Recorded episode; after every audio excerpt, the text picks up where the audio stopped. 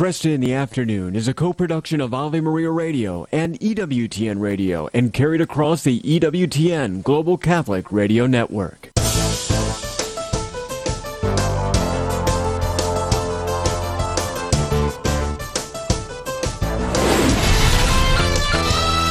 Broadcasting from the studios of Ave Maria Radio in Ann Arbor, Michigan, Al Kresta is ready for conversations of consequence. This is Kresta in the Afternoon.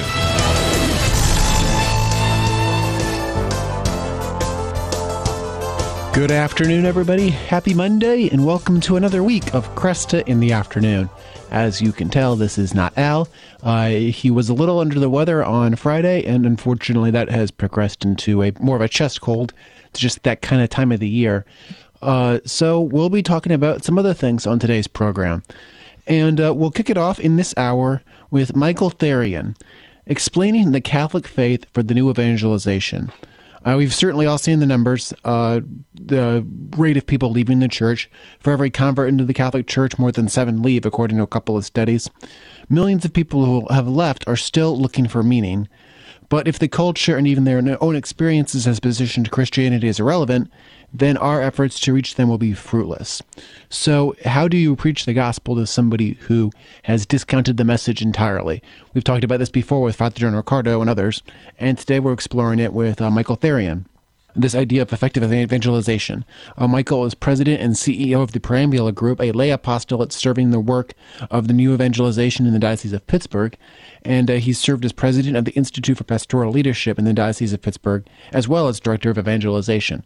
And prior to this, he was a professor of moral theology at the Augustine Institute in Denver. And you can learn more at preambula.org. We'll, of course, have that linked at our website. Uh, coming up in the next hour, We'll talk more social science apologetics, looking back on a conversation with Dr. Greg Popcak. How does religion impact child development? It's a, a study from the University of Texas San Antonio suggesting that growing up in a religious household can be a mixed blessing. This study found that children who were raised in religious families tend to have enhanced social and psychological skills, but they may, may perform less well academically compared to their non religious peers. And uh, Dr. Ray Popcak joining us with more. You know him well. He's the director of the Pastoral Solutions Institute, a group of pastoral telecounseling practice providing Catholic integrated marriage, family, and individual counseling services to Catholics around the world. Together, he and his wife Lisa host More to Life every morning on Ave Maria Radio and EWTN, and are the author of more than 20 books. And they also have launched the Catholic HOM, Catholic Home app created to help build strong, faithful families. They're coming up later in this program. All of that and more after this news break. Thank you, Bryant, and good afternoon, everyone. This is your Ave Maria radio news for Monday, January 8th. It's the feast of the baptism of the Lord. And today's news is brought to you by Visiting Angels, providing loving care and assistance for seniors in need at visitingangels.com. Pope Francis is calling for a ban on surrogacy. In prepared remarks today, he described the practice of surrogate motherhood as deplorable. He said a child should not be turned into an object of trafficking, and that he considers the practice a grave violation of the dignity of the woman and the child. Over 40 states are under wind, snow, blizzard, or flood alerts as winter storms move across the country. Nine states in the plains and the west are under blizzard warnings today. Tonight into tomorrow, the snow will start to impact Chicago, Milwaukee, and Wisconsin. Former President Trump is seeking to have his Georgia election subversion case dismissed. Trump's legal team today asked the Fulton County judge to toss the case, arguing Trump's protected from persecution under presidential immunity. They say Trump was working in his official capacity as president when he allegedly tried to overturn the 2020 election results in the state. And a new college football national champion will be crowned in Houston tonight. The Michigan Wolverines are set to face the Washington Huskies in the College Football Playoff National Championship game at NRG Stadium. Michigan enters fresh off a 27 20 takedown of Alabama on the Rose Bowl on New Year's Day, and Washington is coming off a 37 31 victory over Texas in the Sugar Bowl.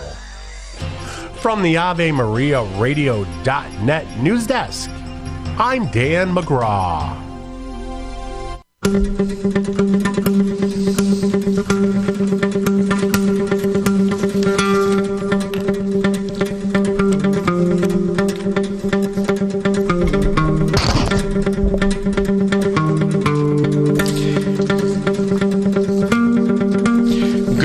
Afternoon. I'm Al Kresta. My guest, Michael Therrien, is president and CEO of Preambula Group. It's a lay apostolate serving the work of the new evangelization in the Diocese of Pittsburgh. Michael, good to have you here again. Thanks. Hey, thanks, Al. It's good to be with you again. Something that is going to be going on for a long time to come is the awakening of the Catholic laity to their responsibility for the church. How did the work of the laity uh, as co responsible for the church first begin dawning on you?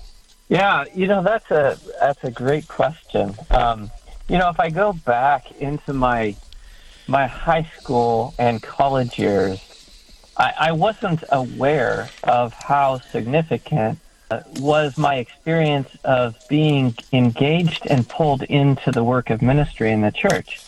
I kind of felt like, well, that's just always the way it's been. It never even occurred to me that in the you know mid '80s, uh, late '80s, that there was something actually very unique about that. It wasn't until later, as I began to study these things more, that I started realizing, especially as I studied the documents of Vatican II, and started realizing that the role of the laity is so critical to the sanctification of the world Yeah. and that's so much of the history of the past hundred years or so really revolved around um, a massive change that was taking place in society where the role of the laity was just going to be ever increasingly important as leaven in society to continue to help build the kingdom of God. Do you have any thoughts on why it was so long in coming? Yeah, I you know, I really believe that for especially in the post Reformation church in the post you know, the post Tridentine period you would we would mm-hmm. call it, Yeah. there was a tremendous amount of reliance upon the institutional witness and strength of the Catholic Church, which was largely run by, well, if not entirely run by clergy and Yeah. religious. Yeah. And so, and then there was also on a pastoral level, the, the way that faith was distilled down to the laity was largely in terms of moral precepts and practices of piety, all good things. But the idea of the average layperson going out into the world and evangelizing was foreign because most Catholics were living in a predominantly Catholic culture. Mm-hmm. So as secularism began to emerge more and more aggressively in the 1800s and into the 1900s, it, it just became evident that something needed to change. But I think we were so accustomed to relying on the strength of our institutions. And it really wasn't until the middle of the 20th century, you know, the 1960s and 70s, that those institutions began to fall in hard times. Hmm. So it's taken time for us to change our ways of being and to provide the kind of formation necessary to the laity to actually fulfill this this mandate. Yeah. Do you know uh, how many, uh, what the ratio is between those who are leaving uh, the Catholic faith and those who are converting or coming into full communion? Well, I've I've seen the statistic that uh, for every one that comes in, seven leave. Okay. Second one is that of those who come into the church through the RCIA program as adults, as many as 70% in some places are not going to Mass on a regular basis Oh, a year later. Yeah. And in my in my uh, experience, the number one cause behind that is that the people of God that are coming up through the sacraments are not being formed and evangelized adequately. They're being catechized, but catechesis without evangelization is like one-sided Velcro. Uh, we're we're pushing out you know information and and knowledge, but there isn't a receptacle to receive that yet. So the work of evangelization and the new evangelization is so critical for the laity because you have to prepare the heart first to receive the gospel before people are going to have a desire to understand what it is that they've come to experience Sure. and, and encounter with Christ. Well, uh, if you don't mind, I'm gonna I'll ask you just some basic questions, which uh, you know sometimes we take for granted. What is the gospel? Well, the gospel is the the great news, the good news that God has come and visited his people and has solved for us this problem of sin and evil that we are burdened with. And that solution or that healing that we've received is through Jesus Christ and faith in Christ. So uh, the gospel is really the announcement that something wonderful has been done for us uh, through Jesus Christ. And once we come to know him, we begin to feel and experience the effects of that great gift of salvation. Uh, you make a distinction uh, in a uh, an essay that you wrote, "How Jesus Made Disciples." You distinguish between two ways we can understand how Jesus engaged the people he encountered throughout his earthly ministry. Um, and the difference you draw is a transactional relationship and a transformational relationship. Uh, what are you getting at? Yeah. Well, I think a lot of times when we think about the salvation, we think about it as a transaction. So if I acknowledge, you know, God in my life and I and I and I uh, go through the process of receiving a sacrament, for example, if I do that part, then I get something in return, which is I receive grace, which takes care of some of my problems. And that that's true. Like there is a transaction. We would never deny it. We call it the great exchange. In fact, you know, Jesus becoming uh, human so that we could participate in His divinity and His divine Yes. His divine glory. But the gospel is, I think, better understood as a transformational process. So, through the experience of coming into relationship with Jesus Christ through faith, hope, and charity, Jesus creates the conditions for something new to emerge in our life, which is a new creation. That's us transformed in Him. And that transformation process doesn't happen overnight. Um, a transformational process requires inputs, which we also want to we want to see lead to certain outputs, but there's a throughput between the inputs and the outputs. That is, there's a process of growth and development that has to happen so that we're really transformed into the likeness of Jesus.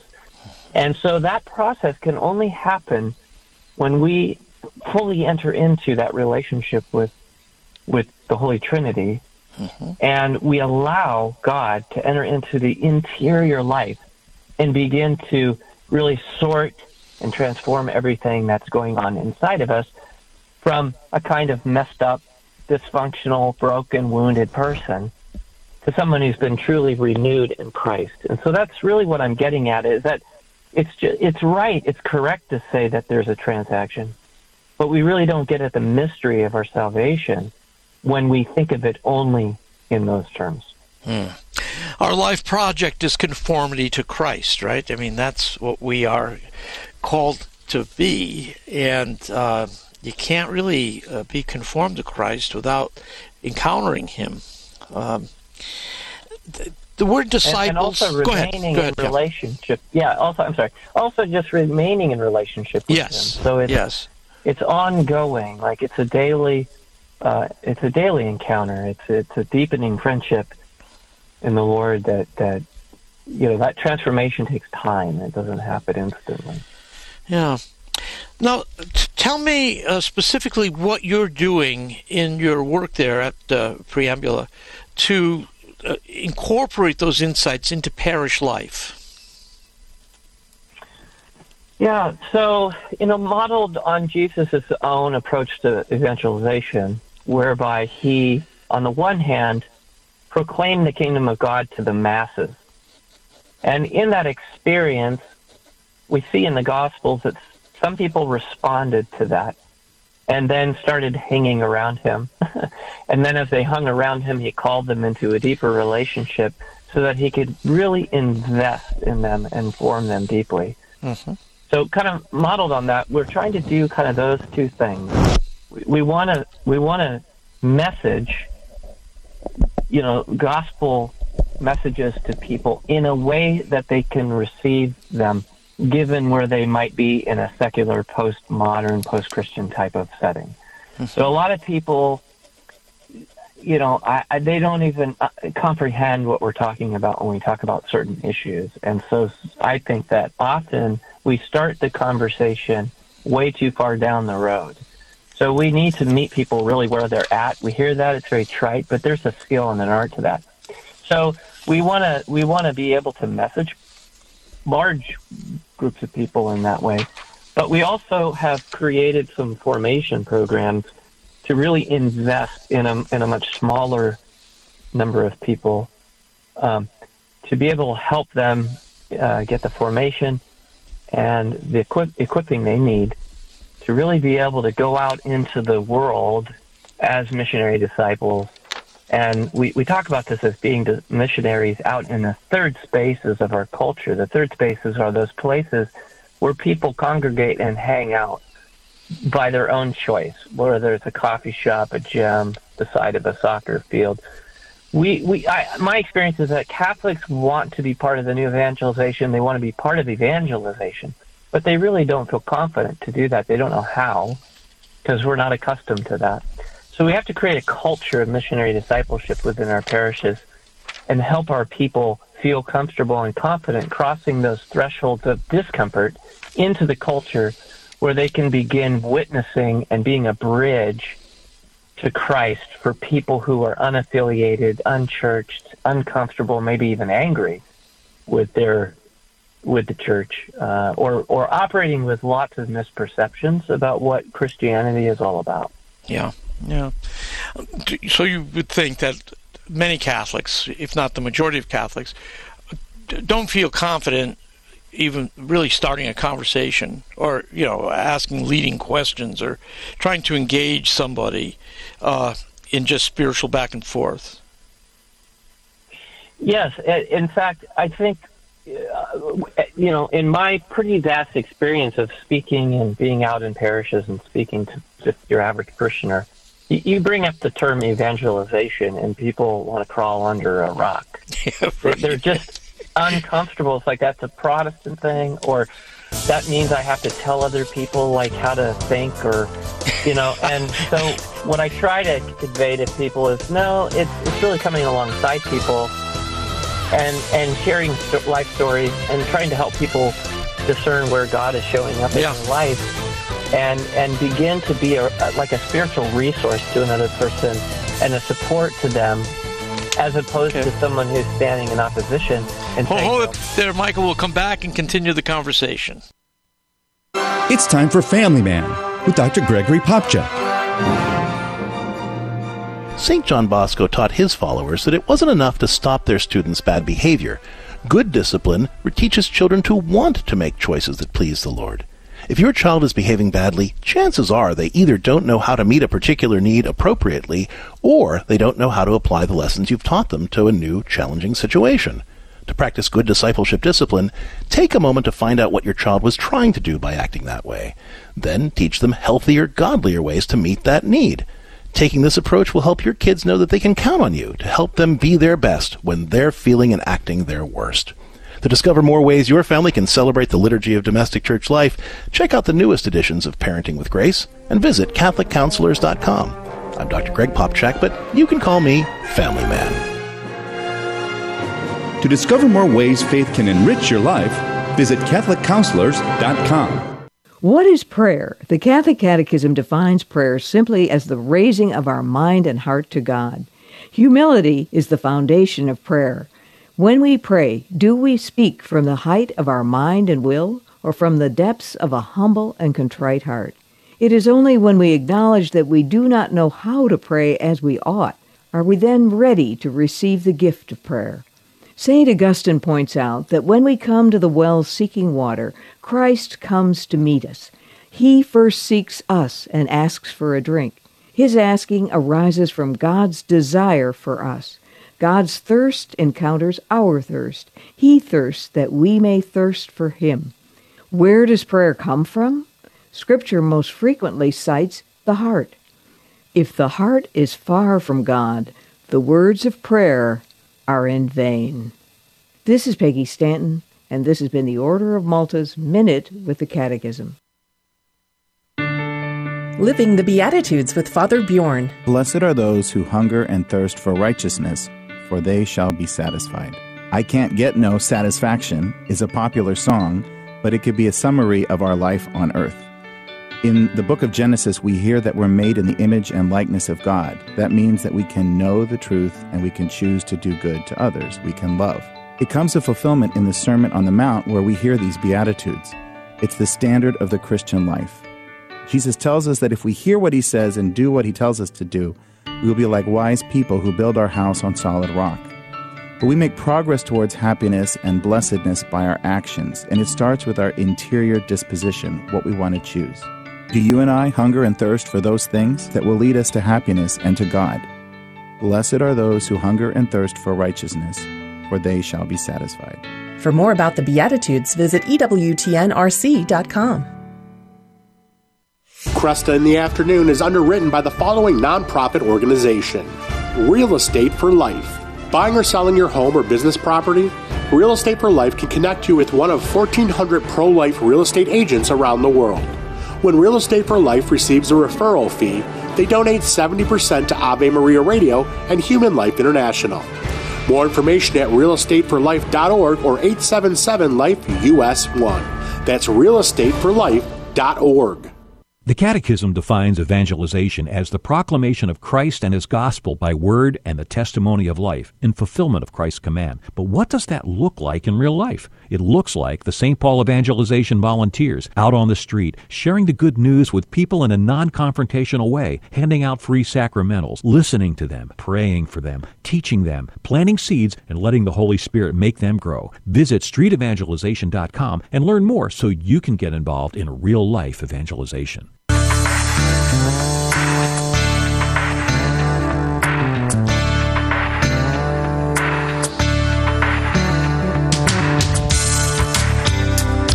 Afternoon. I'm Al Kresta.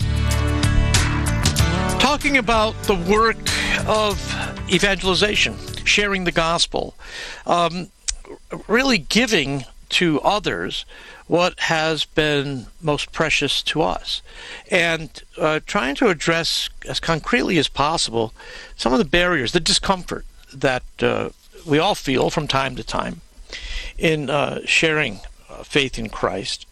Uh, my guest, Michael Therrien, uh, is the author of an outstanding book called The Catholic Faith Explained, and he's also president and CEO of the Preambula Group. It's a lay apostolate serving uh, the new evangelization in the Diocese of Pittsburgh.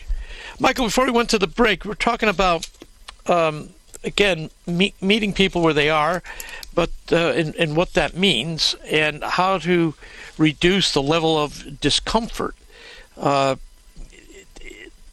Is it? Do, do, you think people? The reason uh, people are uncomfortable sharing uh, with the thought of sharing the gospel is because they imagine that what they're giving somebody is an unwelcome message. In other words, it's not good news.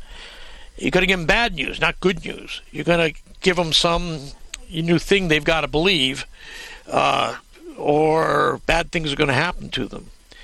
Uh, you think it's people just yeah, don't think I the mean, good I news think, is good?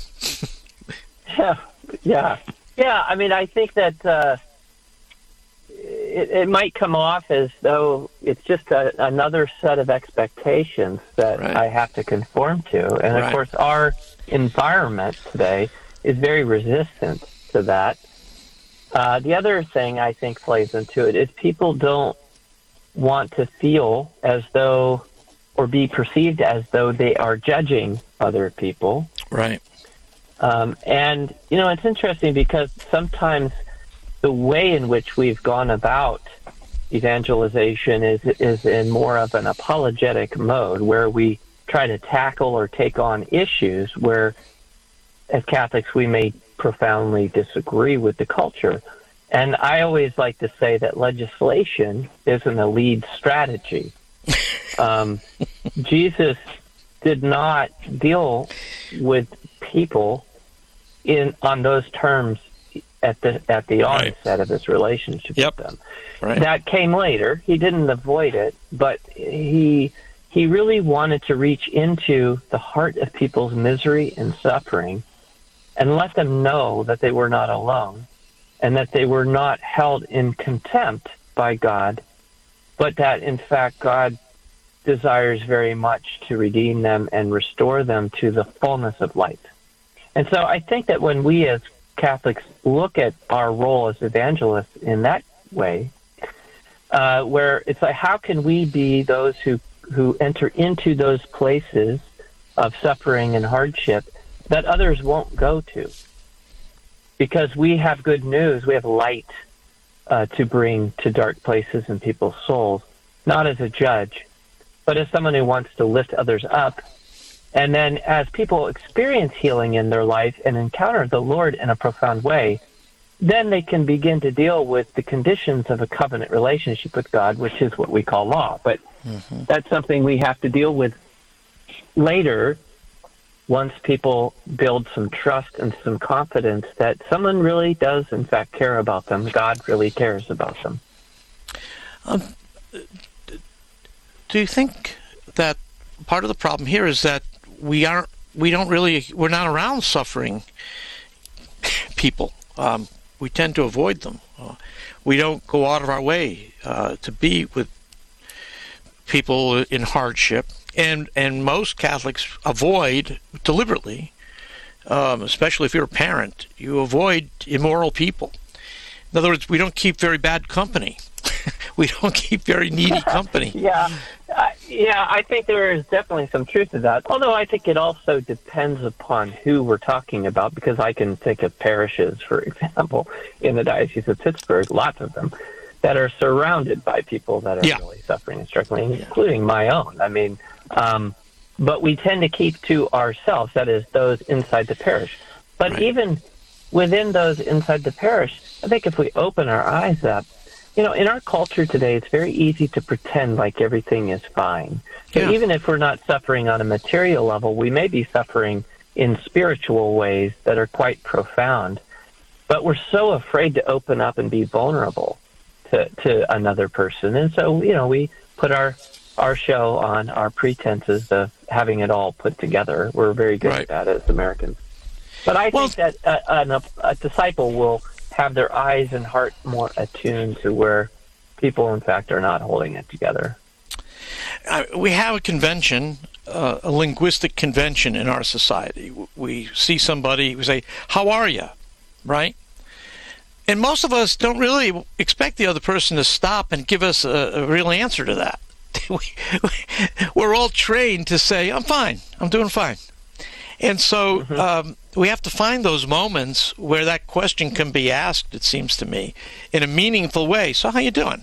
You know, how how's, how are things going in your life? I think of Jesus and the woman at the well, which is one of my favorite uh, gospel stories, uh, because Jesus starts that encounter with her off by showing his own need. He's thirsty. He wants some water.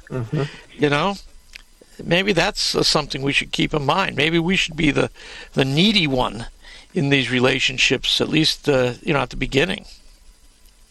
Yeah, I mean, in the least, to be vulnerable, to Yeah. to uh, Yeah. communicate to others that it's I'm I'm a safe person to be vulnerable with, Right. I can be vulnerable with you. But the other, I think the other piece of it too, like a lot of times when people say, "Oh, I'm fine," I always usually I always ask, "Well, is that a good fine or a bad fine?" Like I usually ask a follow up question. Yeah, to, to, that's good. To upset the the the the the uh, the habitual nature of that. Like it's just like, oh yeah, you know, I'm fine. It's Yeah. like, well, are you really fine? I'm really asking.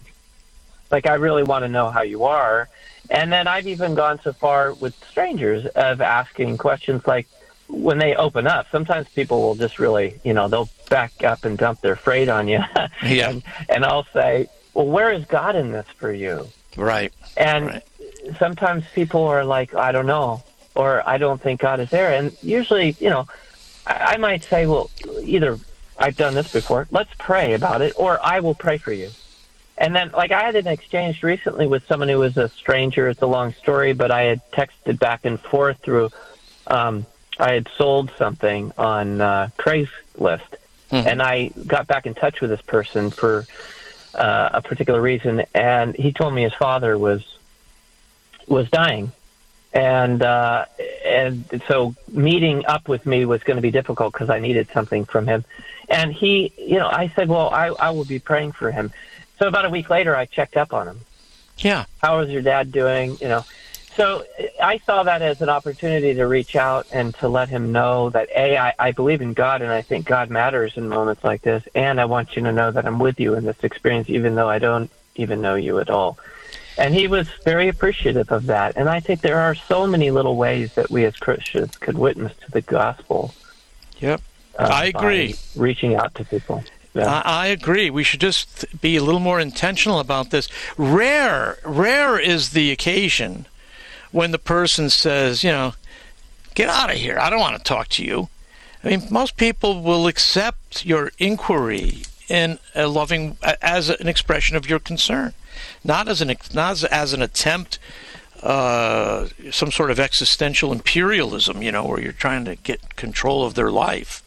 So I think uh, right, or or being overly moralistic, you know, sort of Yeah. establishing a standard or a metric of acceptability. Again, you know, you think of the G- Jesus's encounter with the woman caught in adultery. The way he handled that situation, he didn't sidestep the law, but he also didn't he didn't encounter her with the law. That's he, in right. fact, marginalized those who wanted to dr- deal, deal with her in that way and instead invited her into covenant relationship with himself, which is where the full effect of the law would become medicine for her soul. And that's, you know, that is in relationship with him, loving her and helping her get out of that lifestyle. That's the way Christians have to be, you know, Yeah. in our in our mindset towards others.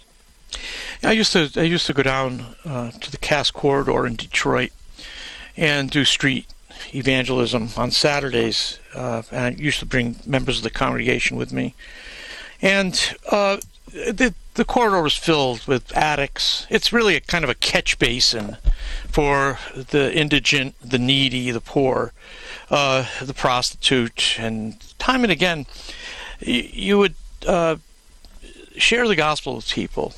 Start by saying, "How are you? Um, you know, what are you doing here? You know, you enjoying the day? All kinds of you know ways to start a conversation." And I can't tell you how many people I talked to there. They already had heard some version of the gospel, and they also knew. Prostitutes knew that what they were doing was immoral. You, you didn't have to preach to them that they were uh, engaged in immoral activity. Uh, they were there for other reasons than their own morality. Usually had to do with economics. Um, right. And I, I, it's it's many. It's not as though people don't know, roughly speaking, where the Christian where Christianity stands on some of these major issues. They know, and for one reason or other, mm-hmm. they just haven't come into compliance with it. Right? They, you know, they may not believe it. They Right, they and may, that's they may be weak. Who, I mean, lots of reasons why. I mean, there are reasons I don't bring my life into full compliance at times. I'm weak.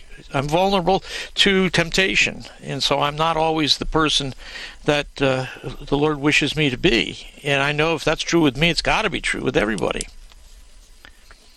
Yeah, that's that's absolutely right. I mean, our nature is very deeply wounded, and I think that you know Christianity was called a way, Yeah, you know, or I love the that. way, precisely because uh, it, it it's first and foremost a way out of Mm-hmm. the the prison sentence that sin is, uh, and the and the you know the and it's it's a way to everlasting life, to true fullness of life and happiness. And as Christian disciples who are practitioners of the way, that is, we're trying to learn this way. We don't have to be perfect to lead others. We just have to be willing to walk with others along the Right. way. That's the beauty of it. Is that the the faith of the church wasn't built on the perfection of Mary's faith, but on the the the uh, shaky instability of Peter's. so we can rejoice in the fact that we don't have to be perfect Yeah. to disciple other people and to evangelize them and bring them along. We just have Very to good. show them that there is a way. Can you stay with me another segment, Michael? Yes. Very good. My guest, Michael Therrien, talking about sharing our faith. Ave Maria School of Law is the Roman Catholic law school in the United States. Consistently ranked in the Princeton Review as one of the best and most conservative law schools, as well as pre law's most devout law school. Ave Maria School of Law provides a traditional legal education while emphasizing how the law intersects with the Catholic intellectual tradition and natural law philosophy. Ave Maria School of Law, unabashedly Catholic, consistently excellent. For more information, visit avemarialaw.edu. Underwritten in part by the following nonprofit. Do you have an insurance plan that pays for everything, even things you don't believe in? There are options. You can join Solidarity Health Share, a faith based health sharing community. Plus, Solidarity Health Share can save you money with prices starting as low as $384 a month for families. Call to see how much you can save. 844 398 9399. That's 844 398 9399. He was a doctor of the church and one of the most famous saints of all time. Matthew Bunson and the Doctors of the Church. St. Augustine is honored for his immense contributions to theology, but he balanced his genius with humility. He once declared it was pride that changed angels into devils, it is humility that makes men as angels. He died in 461. For more about the Doctors of the Church, visit doctorsofthechurch.com. Hello, Steve Ray here. Everything in the Bible and in the Catholic Church starts with the book of Genesis. It reveals to us God's plan for mankind. Yet Genesis can be daunting, especially given the scientific discoveries of the last few centuries. Well, that's where I come in with my new book, Genesis, a Bible study guide and commentary. Discover a thoroughly Catholic approach to this exciting and dramatic ancient narrative that is so often misunderstood. You can get the book now on the store page at AveMariaRadio.net. Check it out. Dr. Ray Guarendi. What's looking back at you at age 22? What do you hope to say about that child at age 22? If you're content to say, well, the way kids are turning out nowadays, counting my blessings. Parole officer says one of the nicest children he has. Or would you rather say he's one in a hundred? Morals, compassion, seeks God. Are you prepared to be a one in a hundred parent then? You can't parent like the bulk of parents anymore. You will supervise far higher. You will screen out toxic media sewage at a rate unlike all of your friends, perhaps your family. No guarantees as to what will be looking back at you at age 22. But you want to be able to say, I think he's one in a hundred, then you be a one in a hundred parent. Catholic Connection with Teresa Tomeo. I often have people ask me, aren't you scared when you talk about the issues such as abortion or uh, all the different ideologies, especially the gender ideology? I say, I'm scared of what I don't say if I'm not using this platform that God gave me wisely and well. If I'm not sharing information with people, if I'm not sharing the truth of the Catholic faith, I'm going to be held accountable, as is any one of us who has a platform. And we all have a platform. The sizes and the extent are different, but every single person, especially if you have a computer and if you have a Facebook page or a Twitter account, you have a platform. And so we're all responsible to evangelize. And we make be fearful, but we move through that fear with trust that God is with us. He tells us He will give us the words. Catholic Connections, Teresa Tomeo. Weekdays, 9 a.m. Eastern on EWTN Radio.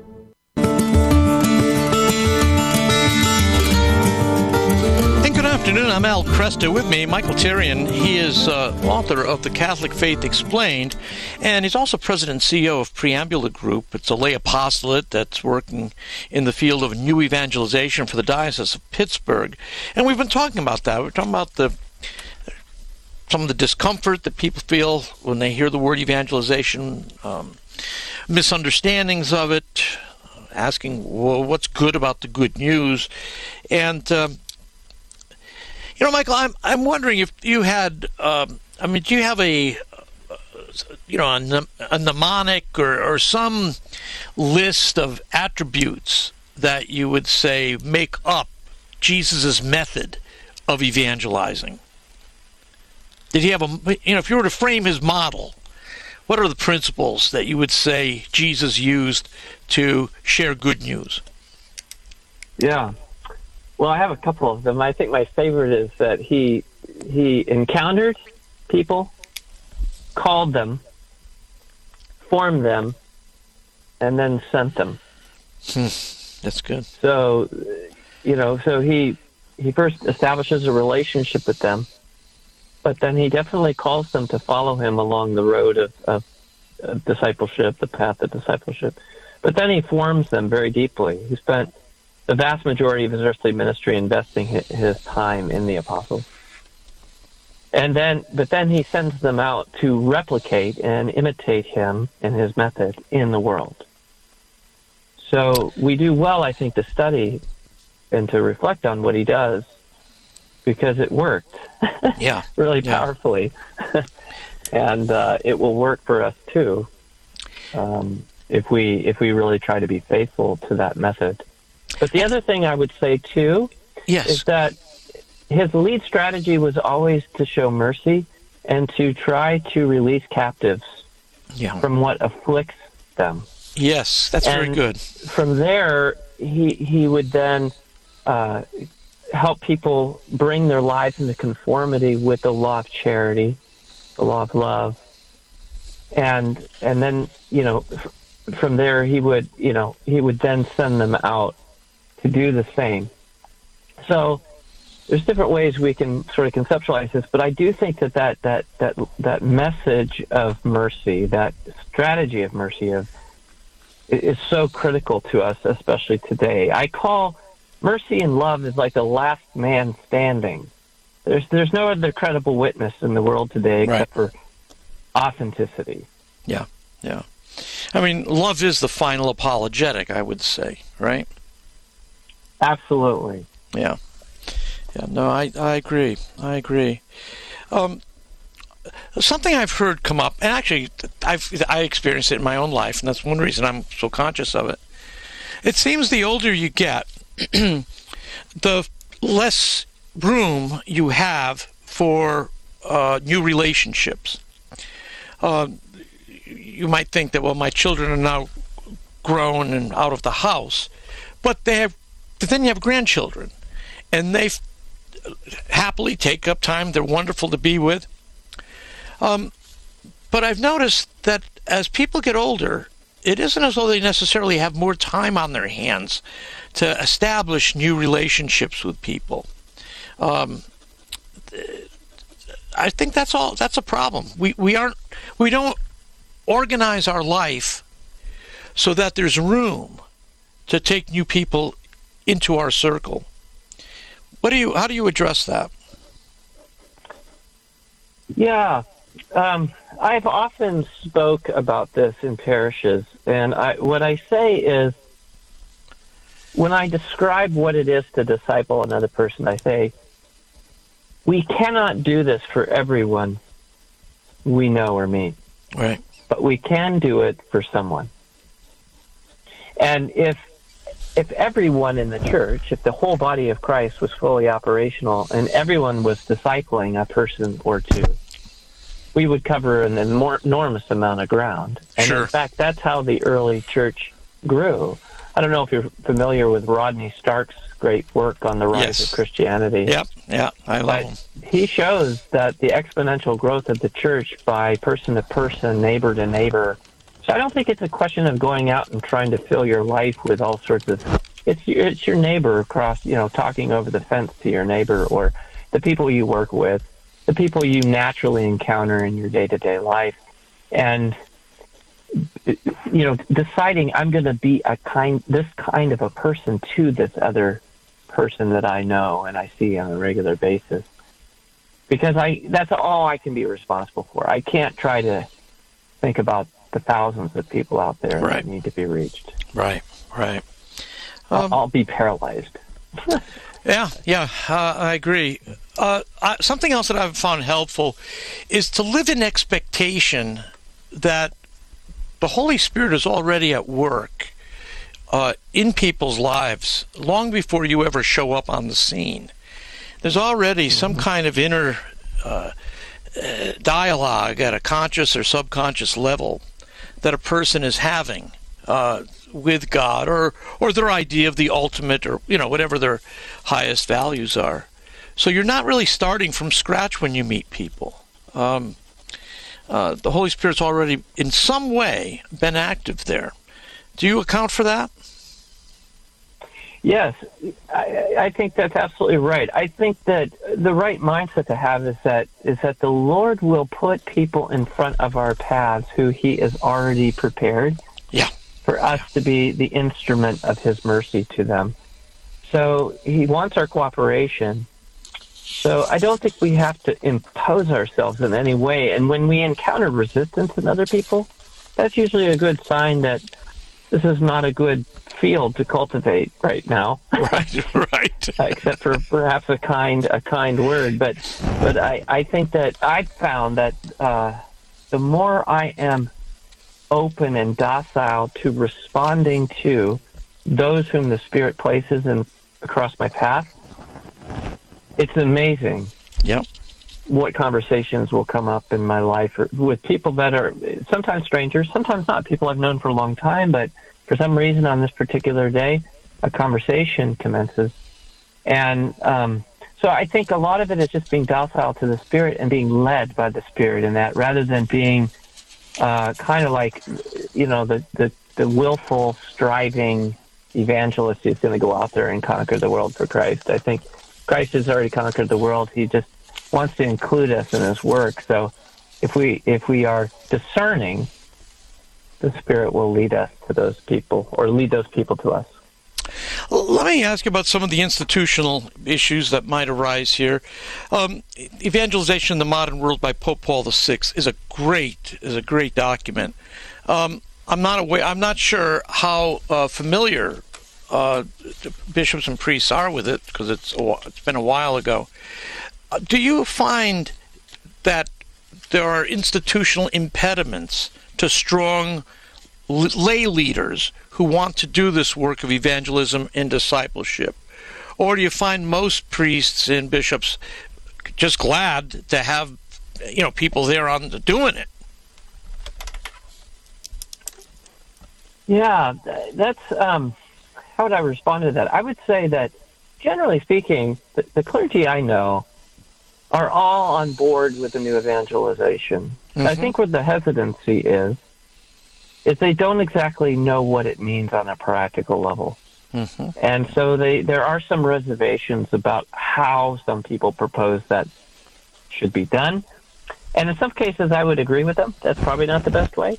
Yeah. And in other cases, I think it's a question of, of their being more open and maybe uh, spending a little bit more time in the documents of the church and some of the great literature that's out there today on evangelization, and and um, yielding to those those those ideas and those creative, innovative ways of trying to change parish life.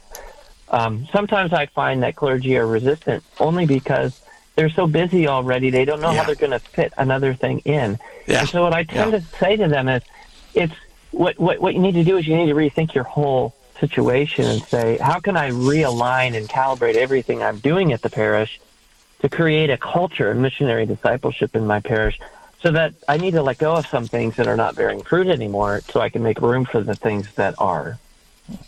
Yeah, no, that's good. That's good. Uh, make that makes sense uh, in my in terms of my experience as well. Um, so, t- t- let's go back to uh, precisely uh, what you're uh, launching with the uh, Preambula group. Are you working outside the field of uh, Diocese of Pittsburgh now, or are you still largely focused there? Well, I, you know, for now my base is here, so, but we are the formation program I'm I'm I'm rolling out is going to be available in person, which will be for people in Pittsburgh, but also through on an online platform, Mm-hmm. and um, and I will, you know, open up more and more spaces for people as I go. Um, so there's there's three programs. One's called Discipleship Forum, which is kind of like for those who want to really explore what it means to be a disciple of Jesus Christ. But how does how does my life change if I decide to follow Him? Mm-hmm. The second program is called On Fire, which is kind of a it's a, it's really a deep dive into the spiritual and material life, and also the discovery of one's gift gifts mm-hmm. as a member of Christ's body. And the third is called Missionary Catholic, which is really a, a, a residency program for people who want to be out in the mission field, but want to do that in a community of practice where they can come back and ex- and, and talk about their experience and continue learning how to become more fruitful in the mission field. So, you know, it's it's it's it's intensive formation for people, and so the cohorts are not large. But as I grow, I definitely you know want to open up more and more space for more and more people, and mm-hmm. especially in those online cohorts. Eventually, it'd be great to transplant some of these programs to other dioceses, and that's definitely the plan.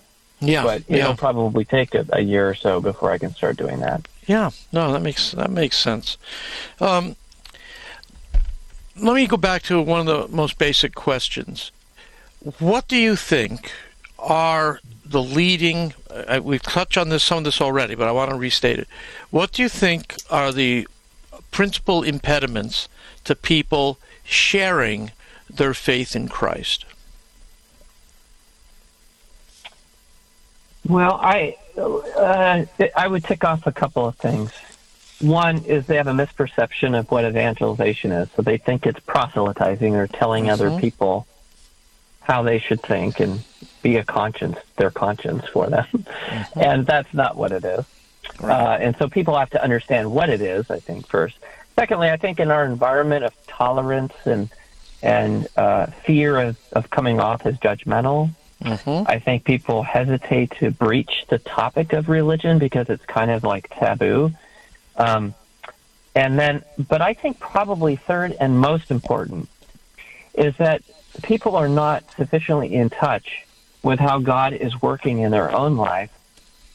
So they they don't like they tend to focus on the external practices of their faith rather than the experience of the interior life. And the more people understand how grace moves in their own soul Right. through the ups and downs of daily life, and especially where people find their wounds and their, their own suffering, that becomes the bridge. That's where we can connect with other people is by sharing what I call our God stories and help opening up a horizon to people that maybe they had never considered before. That is, God is showing up in your life and He really wants to do something beautiful in it. Yeah. How do people stay in touch with you? life can help. How do people stay in touch with you, Michael? Yeah, reach out to me at preambula.org. Pream- preambula.org, and uh, we'll have that listed at our site as well and linked there. We'll talk again, Michael. Thanks. Hey, thanks, Al. God bless you. Support for this Ave Maria radio program comes in part by the non for profit St. Anthony Services. Are you shopping for mortgage products, Catholic investing, Catholic health, real estate, or estate planning? StAnthonyServices.org can help you find a Catholic professional for these needs. They regularly connect faithful citizens with faith based professionals that share our Christian values. More information at StAnthonyServices.org or 877 Life US 1. Father Benedict Groeschel. I often go back to my childhood. In church, we love to be reverent to Christ present in the Eucharist, to Christ on the cross. But I was also impressed by the reverence of my friends in the Salvation Army. They had a little band, and I used to walk past the band on Sunday morning on my way to church. And I was just a child, but I said, you know, they're trying to pray to God. They're showing reverence to God. All this was reverence. Now what do I see? I hear one irreverence after another. And week after week, month after month, the media churns out things that make fun of religion in general and make fun of Christianity in particular, and particularly make fun of the Catholic Church. Please, no class. Absolutely no class. EWTN. Live truth. Live Catholic. Maybe you've been hearing a lot about the need to make a spiritual communion while participating from home in a live streamed or broadcast Mass. Maybe you've even prayed the prayer of spiritual communion. Spiritual communion is a concept that goes all the way back to the 4th century. It flourished in the Eastern Church and gradually moved west. Spiritual communion stresses the transcendence of God, where we unite our desires, intentions, and loves with the holy sacrifice of the Mass and the consecration of the Eucharist at the altar. Jesus, I embrace you and unite myself wholly to you.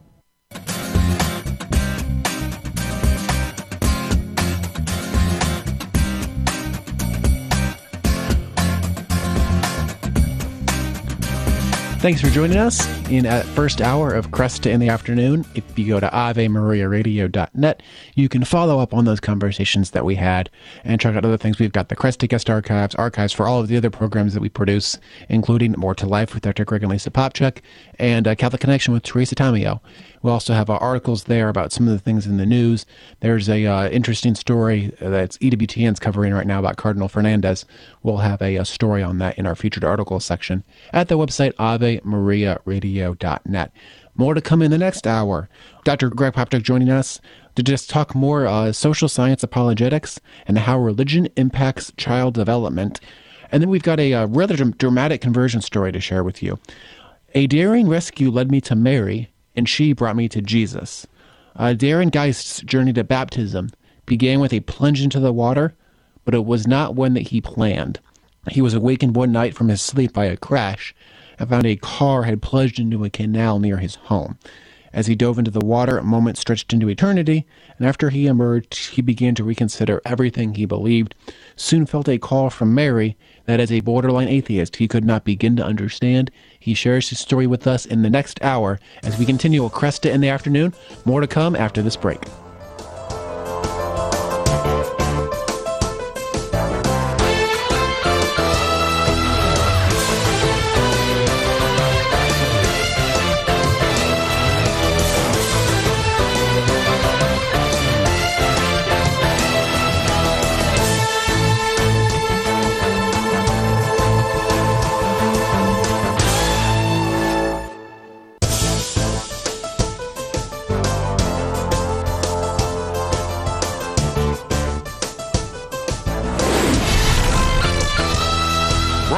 From the studios of Ave Maria Radio in Ann Arbor, Michigan, Al Kresta is ready for conversations of consequence. This is Kresta in the Afternoon.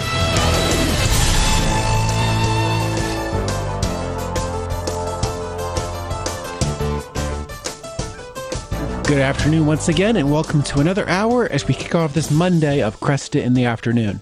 Uh, as you can tell, this is not Al. I mentioned in the first hour, this is uh, Brian Shanley, Al's producer. Uh, Al was starting to come down with a bit of a cold late last week, which has uh, now developed into more of a chest cold. And uh, it's just you know that kind of time of year when everybody gets that kind of illnesses.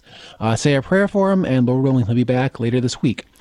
More to talk about as we continue this edition of Kresta in the afternoon. If you missed our first hour, we had a great time talking with Michael Therrien about making effective evangelization and explaining the Catholic faith to those who have rejected it. You can find that, of course, in our Kresta guest archives. And we kick off this hour with uh, looking back on our, our old series, Social Science Apologetics. This is something that we've done regularly with Dr. Greg Popcak in the past, looking at different studies that showed that living by a Catholic way of life leads to greater human flourishing. And in this segment, we uh, look at a study from the University of Texas San Antonio that suggests that growing up in a religious household can actually be a bit of a mixed blessing. Kids that grow up in religious families tend to have great social and psychological skills, but they may perform less well academically. So, uh, why would that be? We're going to talk with Greg in this hour. In the first segment, you know Greg as the host of More to Life with his wife Lisa, author of a couple of dozen books now, and they are also the creators of the uh, Greg Catholic Home app. We'll have all of that linked for them in the Kresta Guest archives. And then uh, later on in this hour, we hear a testimony. And uh, Darren Geist says that a daring rescue led me to Mary, and she brought me to Jesus uh, Darren Geist, who is a lecturer at Princeton University and a practicing attorney, and the uh, parent of three children along with his wife Lauren. And his journey to baptism began with a plunge into the water, and it was not a plunge that he ever saw coming. He was awakened late one night by a crash, found a car had plunged into a canal near his home, and as he dove into the water and moments stretched into eternity, he emerged to, and re- began to reconsider everything he had once believed. He soon felt a call from Mary that, as a borderline atheist, he couldn't begin to understand. Darren joining us later in this hour to share that story after we talk with Greg Popcak, but we can't do any of that until after we get this news break with Dan McGraw. Thank you, Bryant, and good afternoon, everyone. This is your Ave Maria radio news for Monday, January 8th. It's the feast of the baptism of the Lord. And today's news is brought to you by Visiting Angels, providing loving care and assistance for seniors in need at visitingangels.com. Pope Francis is calling for a ban on surrogacy. In prepared remarks today, he described the practice of surrogate motherhood as deplorable. He said a child should not be turned into an object of trafficking, and that he considers the practice a grave violation of the dignity of the woman and the child. Over 40 states are under wind, snow, blizzard, or flood alerts as winter storms move across the country. Nine states in the plains and the west are under blizzard warnings today. Tonight into tomorrow, the snow will start to impact Chicago, Milwaukee, and Wisconsin. Former President Trump is seeking to have his Georgia election subversion case dismissed. Trump's legal team today asked the Fulton County judge to toss the case, arguing Trump's protected from persecution under presidential immunity.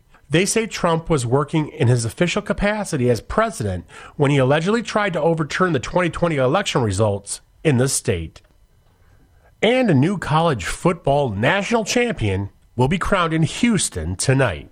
The Michigan Wolverines are set to face the Washington Huskies in the College Football Playoff National Championship game at NRG Stadium.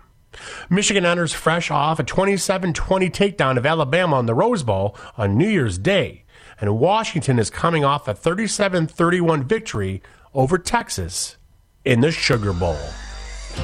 From the Ave Maria Radio.net news desk, I'm Dan McGraw.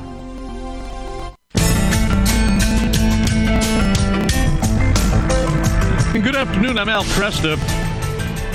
We continue our feature called Social Science Apologetics, where we take a look at what we learn from the social sciences about uh, the Catholic way of life. And with me is Dr. Gregory Popcak, Executive Director of the Pastoral Solutions Institute. He's the author of more than a dozen books, and he and his wife Lisa co host More to Life on Ave Maria Radio and EWTN. You can follow Greg at CatholicCounselors.com. Good to have you, Greg. Thanks. Great to be here, Al. Thank you. Uh, understand there's a new study from the University of Texas at San Antonio that uh, takes a look at, quote, religion and its impact on child development. And then whenever I hear the word religion, I always want to ask are we talking about good religion or bad religion?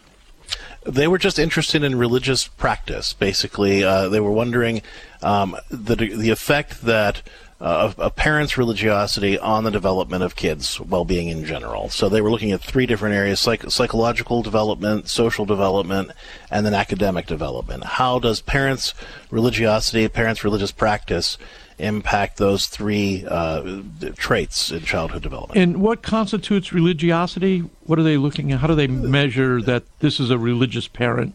Uh, essentially, church attendance. That's sort of the the the, the, the, the big standard. But Gotcha. but they yeah, but the, but they also do look at uh, other factors. So, for example, how. Uh, you know, so there are a bunch of different uh, standardized tests, for example, that, that investigate, you know, religiosity or, or the how uh, religious attitudes affect political affiliation, that kind of thing. Yeah. Okay.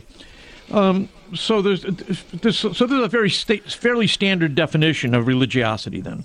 That's right. Yeah, and this study too. Uh, by the way, it, it, it was a fairly significant study. Um, it, it looked at uh, the data from. Uh, there- there's a there's a big sociological data set called the Early Childhood Longitudinal Study. Right. It, uh, made up about 22,000 kids. Uh, they started taking data on them from 1999. So this is a 20 year longitudinal study that looked at about 11,000 kids in Right. total. Okay. Well, what uh, what did they find? Well, it's interesting. It it was sort of a mixed bag. What they found were there were very, uh, very strong positive influence between parents' religiosity and uh, kids' development psychologically and socially. That that they really did find that that the more involved parents were with the faith. Uh, the more psychologically and socially well developed their children tended to be.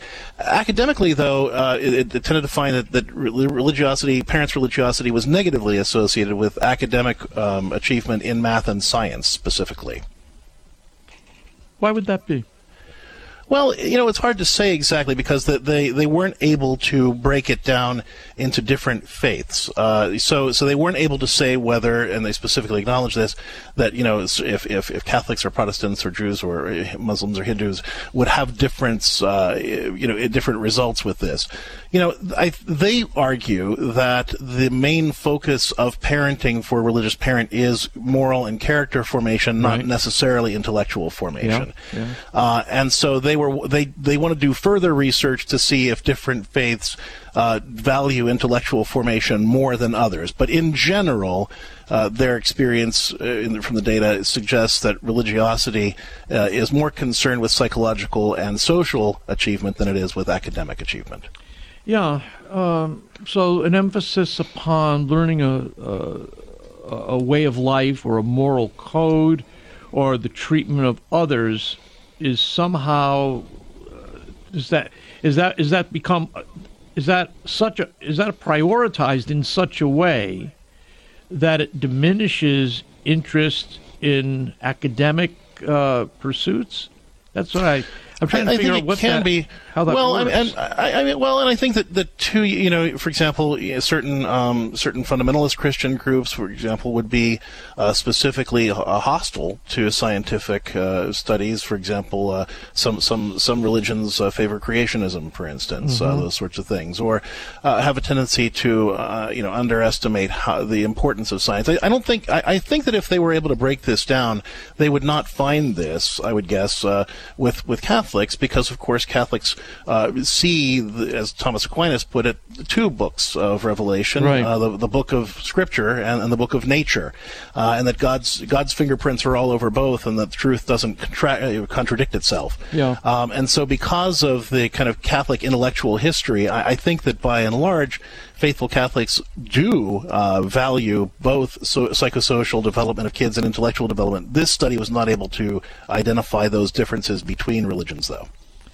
Yeah, no, that's a good point. I, I even it's it's very interesting because even within that fundamentalist group, the scientific creationist community associated with Answers in Genesis and the mm-hmm. Institute for Creation Research, they even maintain though that that same two book approach to Revelation. Um, it's just they be- don't believe that mainstream science is authentically scientific, so they try to come up with an alternate scientific reading of things. But I, I am interested in this whole question from your own experience. Do you think there is something about pre when you prioritize uh, moral codes, and so you're trying to instill values like self-control, mm-hmm. social competence, uh, caring for others? Showing respect. Does that just put the emphasis? I mean, how many things can a person prioritize? So, I think that that's a fair point. I mean, you know that that that you know when you're you only have so much energy to give, right? And so I, th- I think that a lot of parents, you know, given if they felt like they had to make a choice between, uh, you know, having a uh, raising a child with good character who is able to be, you know, generous and loving to others versus a kid who could score well on math tests. I yeah. think that most most Christian parents would choose, uh, you know, the, the, former rather than the latter. That's not to say that there's anything bad about academic achievement, right? But right. but but they make the point. It's they used interesting language. They talked about how religion uh, make tends to encourage parents to have a covenantal view of family relationship. In other words uh, a, a to really prioritize the, the value of relationship and see the spiritual dimension of the parent-child relationship. And so that's that that was their argument for why parents would invest more energy in the psychosocial development of their kids as opposed to the academic development because they see uh, less spiritual benefit to be gained from academic achievement than they do from the psychosocial development. So, uh, so would that so, would academic achievement then tend to bring the child away from the community of faith or the, the community circles that they're comfortable In other words, it individuates them outside the the uh, the covenantal community. so they they're getting they end up getting their rewards and their applause from another another community. Is that part of this? I think it could be. I, mean, I don't think it necessarily has to be that. I mean, I certainly there there are plenty of people uh, who are faithful, who are high academic achievers Right. as well. Oh yeah. You know, so it doesn't necessarily have to bear that fruit. But I think that it, that that could be maybe a concern that, that you know, kind of too individualistic of an approach to things would somehow uh, take away from uh, you know the, the the psychosocial benefits from uh, religious upbringing. Yeah. Yeah. Um, The other interesting thing Yeah, in the study, is, sorry, is is that they talked about um, the the negative effect of spousal conflict over religion. Um, that that in fact uh, that that conflict over religion was actually more detrimental to kids than just spousal conflict in general. Um, that that the, study found that uh, when when parents fought about religious issues, uh, there tended to be a greater negative effect on the psychosocial development of the kids and their academic functioning than if parents were just having arguments about other things. that makes sense to me. Yeah, me too. Yeah, because I mean, because there you have the parents arguing over the, the fundamental way of life or the fundamental worldview or the fundamental values, the things that you try to develop fundamental trust in, right?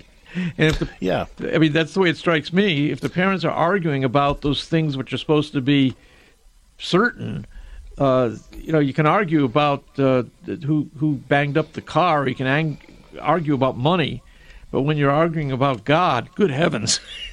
well, and you know, one of the other things too that, that we find in, in our practice um, is that arguments about religion are, are very rarely actually about religion. That's a Um, good point. Yeah. Well, and, and what it really often comes down to is an attitude of uh, or a failure of respect in the relationship overall.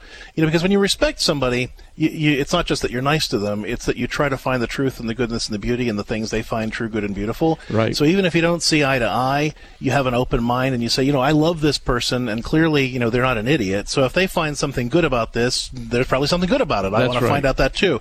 And so even if you don't share a faith with your spouse, but you have respect for them, you're able to kind of work through that and say, well, you, you tell me why this is important to you and let me find ways that I can share in this as much as possible so you're able to come together on that.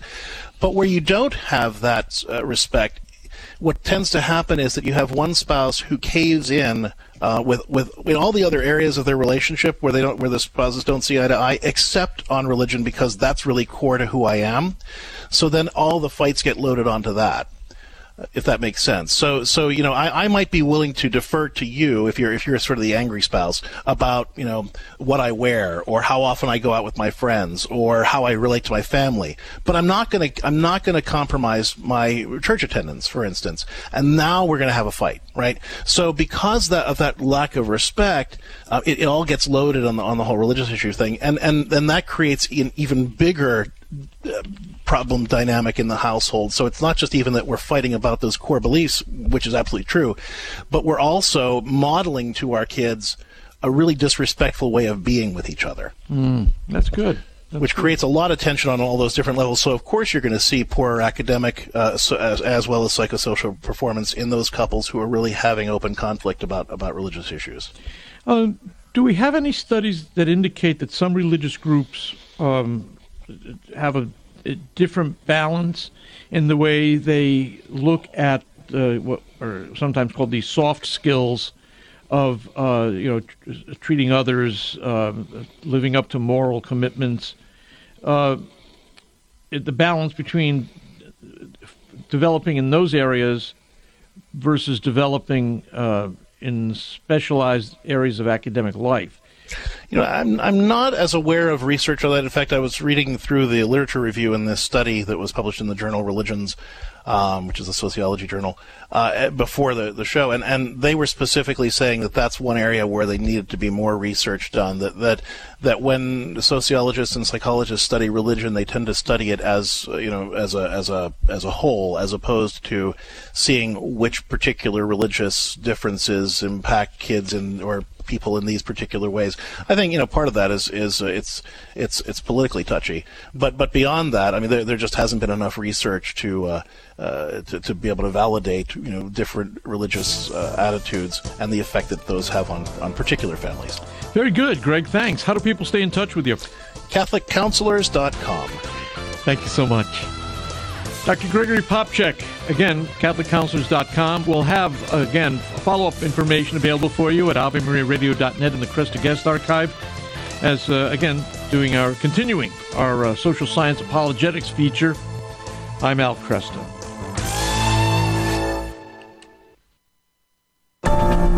Christ is the answer with Father John Riccardo. Let us strive to know the Lord. Quick question to you and me right now. Is that what you and I are doing every single day? When you and I wake up every day, do we strive to know Jesus or not? In the Old Testament, in the same book of Hosea, a little bit later on, it's in chapter 14, the Lord says through the prophet, My people perish. Or in another translation, My people are being destroyed because of a lack of knowledge. Not a lack of data. We got tons of data. Not a lack of information. We got a lot of information. Not just about things that are happening in the world. We got a lot of data, a lot of knowledge, a lot of information about God, but not a lot of intimacy with God. Not a lot of relationship with God. Not a lot of friendship. That's the cry of God's heart. God wants to give himself to us in the incredible gift of friendship, and we're not taking advantage of it. It's time for Family Man with Dr. Gregory Popcak. Conflict is an inevitable part of family life, but how we handle disagreements can make a big difference. When the temperature starts heating up, try pausing long enough to do two things. First, say a quick prayer, either silently or, if you can, out loud with the person that you're having conflict with. Ask God to strengthen you with the help you need to resolve the conflict in a respectful and loving way. Second, take a moment to reframe the disagreement. Instead of viewing it as a battle to be won, think of it as an opportunity to grow and strengthen your relationship. The goal in any conflict isn't to decide who's right or wrong, but to understand each other better and find common ground. To learn more about handling family conflicts gracefully, check out our books Parenting Your Kids with Grace and Parenting Your Teens and Tweens with Grace, or visit CatholicCounselors.com. I'm Dr. Greg Popcak, but you can call me Family Man. To discover more ways faith can enrich your life, visit CatholicCounselors.com. The wisdom of Mother Angelica. I want you to have such confidence in the Lord that you'll find such hope and see the beauty of the Lord, the majesty of God. What did our Lord say, huh? If your sins are as scarlet, oh, what? What's going to happen? They shall be made white as snow. EWTN. Live truth. Live Catholic. Accidents are the leading cause of life threatening injuries, but few Americans are prepared. My Life Angels creates your pro life healthcare durable power of attorney accessible anytime on smartphones and alerts loved ones if you enter a hospital ER, empowering them to protect you. You can protect yourself and your family. It only takes a few minutes to set up and provide assurance. Use code AVE at checkout today, and My Life Angels will donate 35% of your initial membership to Ave Maria Radio. More information at mylifeangels.com. We are the pro life generation, passionate about building the culture of life in our healthcare and in our nation. But not all healthcare options are equally pro life, and some provide morally objectionable procedures. CMF Curo is different. CMF Curo is a pro life Catholic healthcare ministry providing a pathway for its members to build the culture of life in their healthcare choices, not destroy it. Learn more about CMF Curo at mycatholichealthcare.com. That's mycatholichealthcare.com.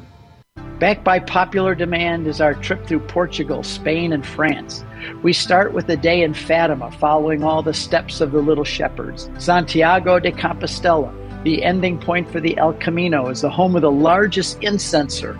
Visit the tomb of St. James the Apostle. Three days in Lourdes, which is quite indescribable. You'll have to come and see it to believe it. To learn more about your Ave Maria Radio trip, find the Ave Maria Radio travel tab at AveMariaRadio.net.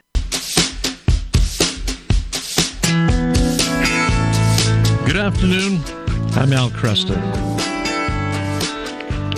My guest, Darren Geist, is a lecturer at Princeton University, also a practicing attorney.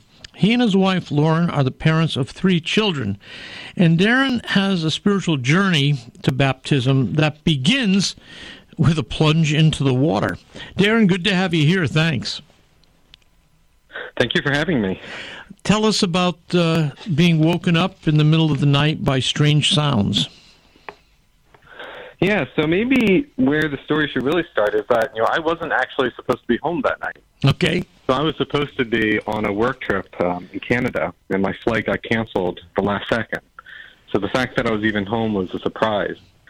And I was, it was just like a normal day. You know, It was rainy, bad weather, and um, I went to bed with my wife. And you know, first we got woken up by this really odd sound, and and we lived there for you know four or five years, and we never heard heard a sound like that before. And I went downstairs to look around and didn't see anything. I went back upstairs, and then we heard this sound that feel, clearly sounded like a crash. And I remember turning to my wife and I said, "Now that's a crash." Wow.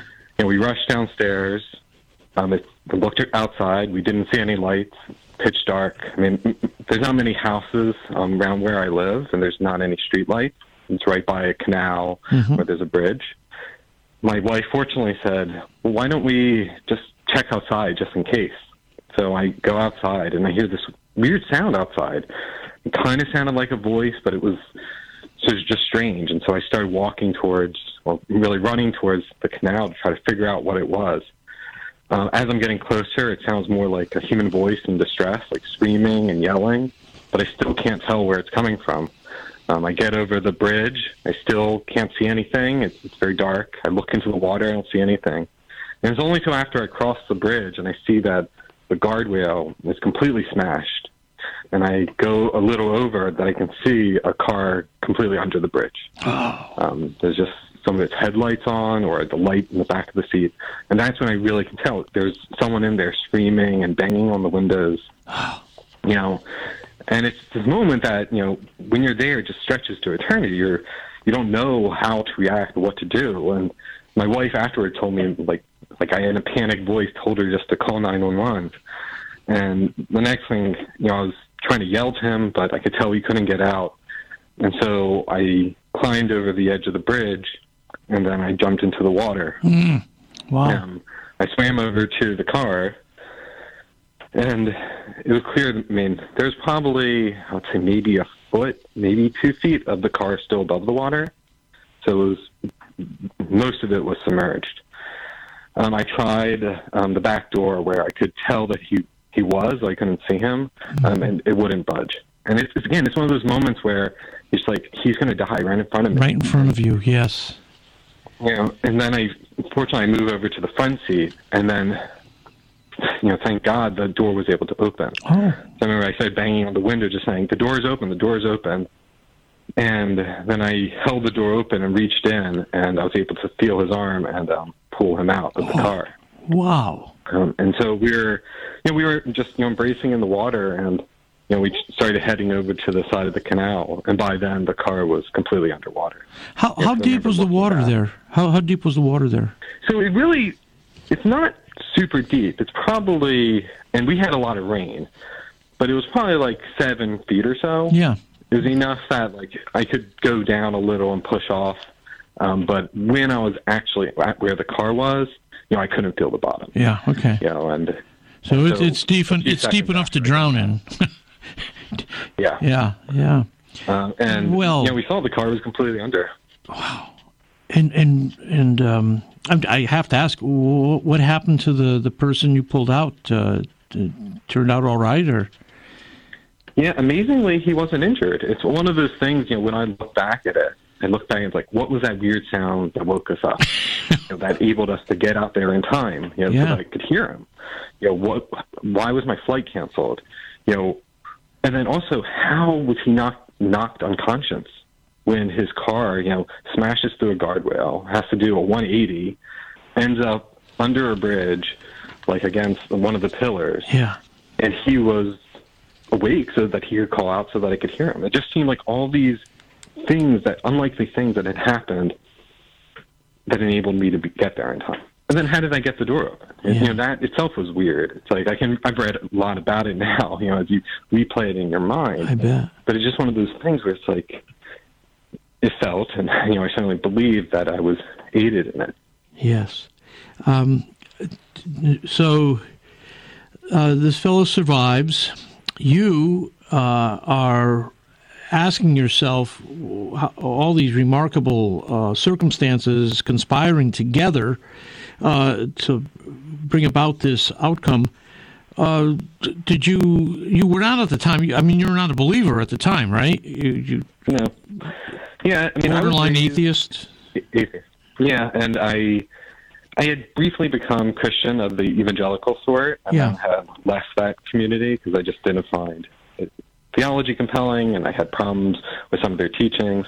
And then for a long time, I was just agnostic, you know, sometimes atheist, but always hopeful. So I was always I wanted to believe, yeah. I just didn't.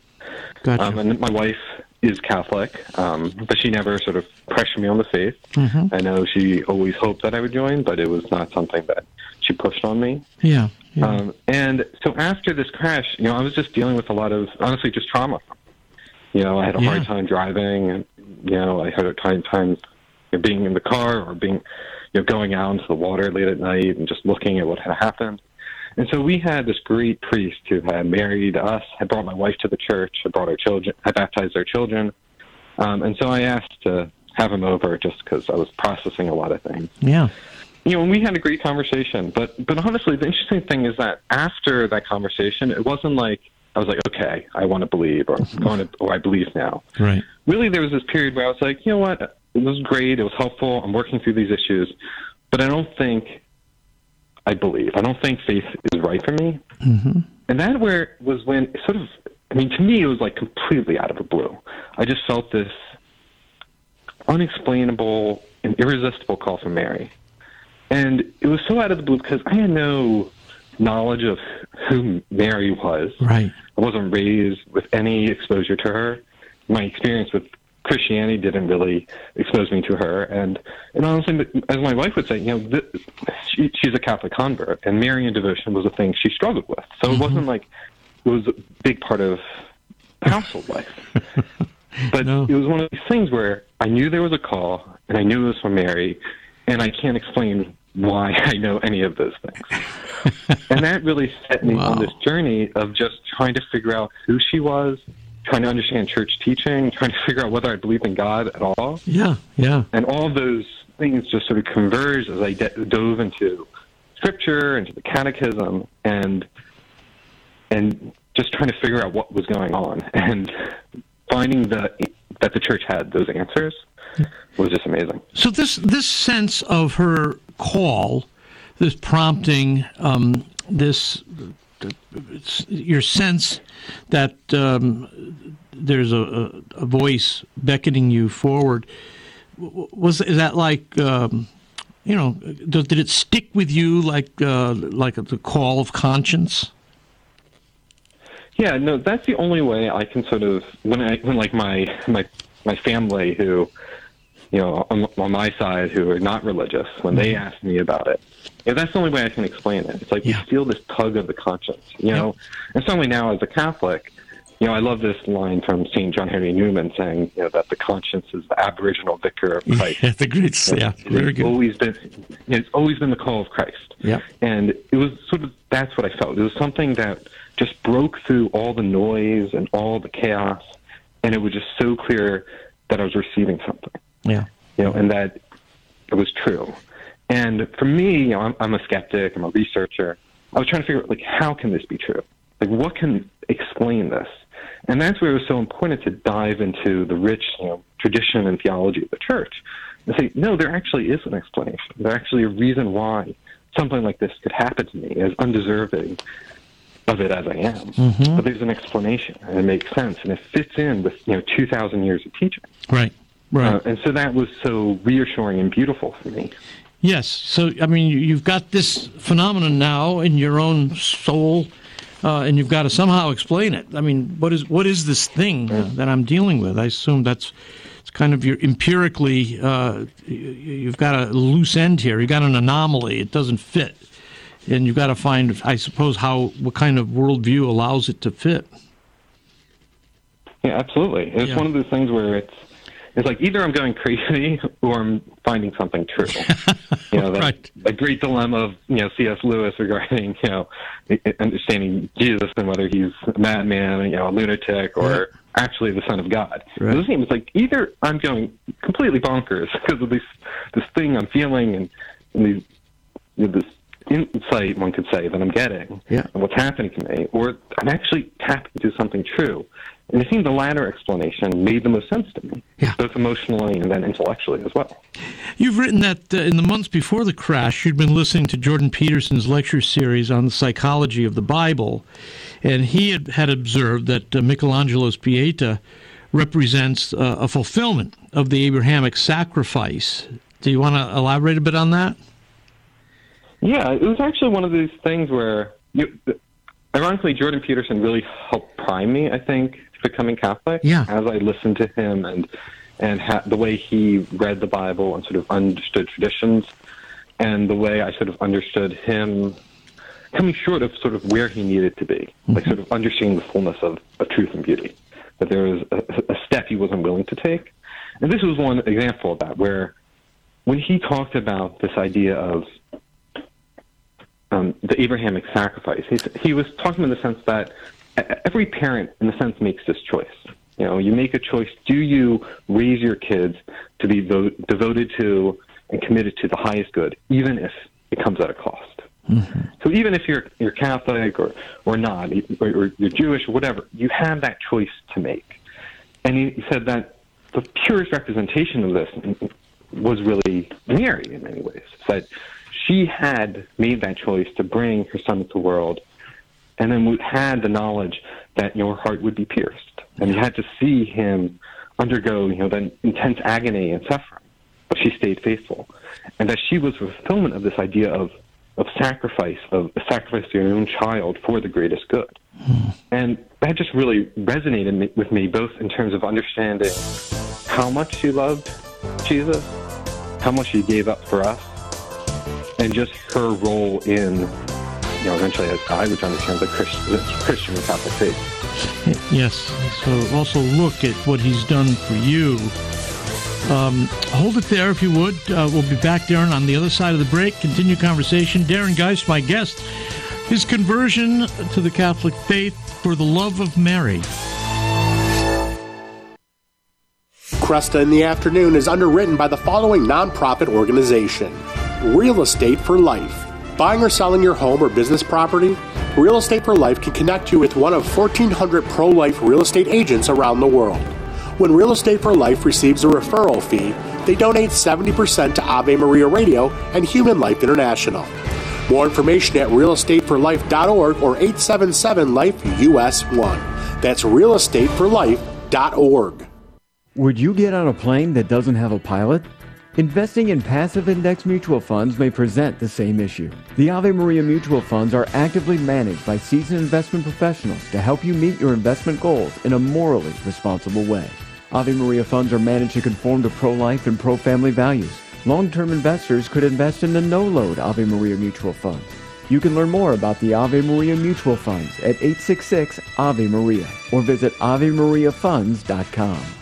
This program is brought to you in part by Charity Mobile, a proud partner of Ave Maria Radio for over 15 years. Charity Mobile is the pro-life cell phone company and has sent nearly $2 million to thousands of pro-life charities. 4G LTE coverage is available nationwide, and 5% of your monthly plan price goes to your favorite pro-life charity. A video introduction is available at CharityMobile.com. Charity Mobile, everyday living, effortless giving. CharityMobile.com. Hello, Steve Ray here. Everything in the Bible and in the Catholic Church starts with the book of Genesis. It reveals to us God's plan for mankind. Yet Genesis can be daunting, especially given the scientific discoveries of the last few centuries. Well, that's where I come in with my new book, Genesis, a Bible study guide and commentary. Discover a thoroughly Catholic approach to this exciting and dramatic ancient narrative that is so often misunderstood. You can get the book now on the store page at AveMariaRadio.net. Check it out. Catholic Connection with Teresa Tomeo. That idea of suffering is one of the reasons many people either turn away from God or they ignore faith altogether because they cannot comprehend or wrap their heads around suffering and all the suffering in the world. This is an issue for you, and it's it's an issue for all of us from time to time when we go through rough situations. To say, Lord, what do you want me to learn about suffering? Ask the Lord to help you understand the meaning of suffering. God doesn't waste his time with anything. Whatever you go through, he will use if you allow him to use it. And you look at the greatest evil, right? The killing of God, Jesus, the Son of God on the cross. And what came out of that? Our salvation. Catholic Connections, Teresa Tomeo. Weekdays, 9 a.m. Eastern on EWTN Radio. Do you know the origin of the rainbow? According to the Catholic Catechism, the first rainbow occurred after the flood when God established a covenant with Noah and his descendants. The rainbow was God's pictorial reminder to both God and man. God tells Noah in Genesis, This is the sign I am giving for all ages to come of the covenant between me and you and every living creature with you. I set my bow in the clouds to serve as a sign of the covenant between me and the earth. When I bring clouds over the earth and the bow appears in the clouds, I will recall the covenant I have made between me and you and all living beings, so that the waters will never again be a flood to destroy all mortal beings. Little wonder a vivid valentine from our Creator so excites our eyes. This is Peggy Stanton, and this has been the Order of Malta's Minute with the Catechism.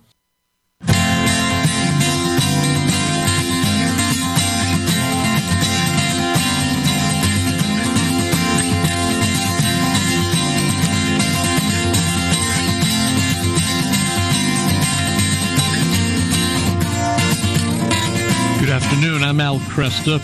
With me, Darren Geist, sharing with us his story of coming into full communion with the Catholic Church, moving from kind of an agnostic, borderline atheist position, but experiencing a strange and mysterious call, prompting sensibility from uh, Mary. Uh, he recognized, and we're talking about how he discerned um, that call and then what it led up to. So, when you start to understand that she's, I, I, I again, I, I assume this from your your um, story, that you're asking not only what is this, but what is she trying to convey to me? What she's trying to show me? Um, does that do you begin to adopt uh, a devotion uh, to Mary at that point? Yeah, so you know, the first question for me was just, you know, who is Mary? It's one of those things where, you know, for Catholics, it's so obvious who she is. You know, at least you always hear about her. But for me, it was like, okay, so mother to Jesus. But I didn't know anything else about sort of why she was important to the Catholic faith. I didn't understand any of the dogmas about her, the doctrine. So I was just trying to figure that out and trying to understand that part of what the te- the church taught about her. And then through that, I was also starting to try to have some devotion to her and what that would look like. So this, for the first time, really, I started trying to pray the Hail Mary Mm-hmm. and trying to pray to her and, and sort of feeling that out.